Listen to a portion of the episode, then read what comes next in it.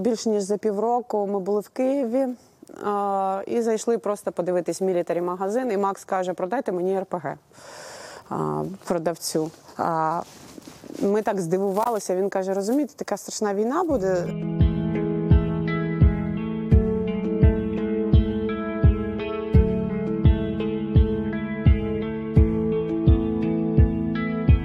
Тому що мене надихають зорі, нічне небо, місяць, тому що космос це цікаво.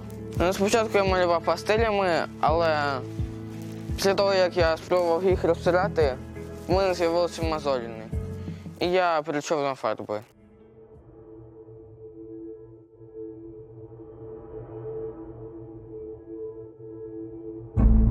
І якось він з цієї миті став такий тривожний. Ну постійно повторював, буде страшна війна, наближається війна. На початку грудня він е, перестав взагалі нормально спати.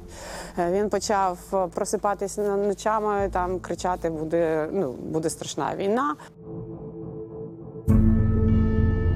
Одного дня ми йшли по вулиці і йшов їхній конвой. Конвой їхній ходив два в чорному і два в військовій формі. І Макс, ми порівнялись, і Макс неочікувано так для мене. Він говорить, дядя, коли ви вже здохнете?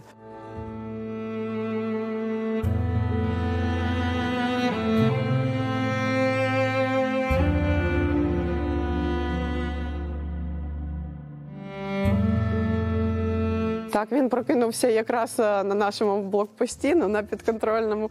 Він прокинувся, е, і наші хлопці зайшли, всі ж плачуть.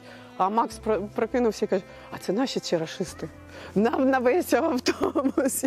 Я кажу, господи, а хлопці посміхаються, кажуть, та свої, свої.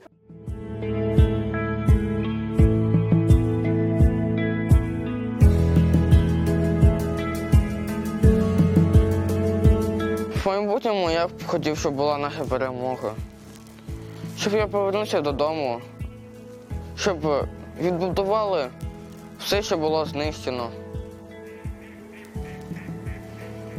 Щоб всі жили в мирі і спокою, щоб більше ніколи не було війни.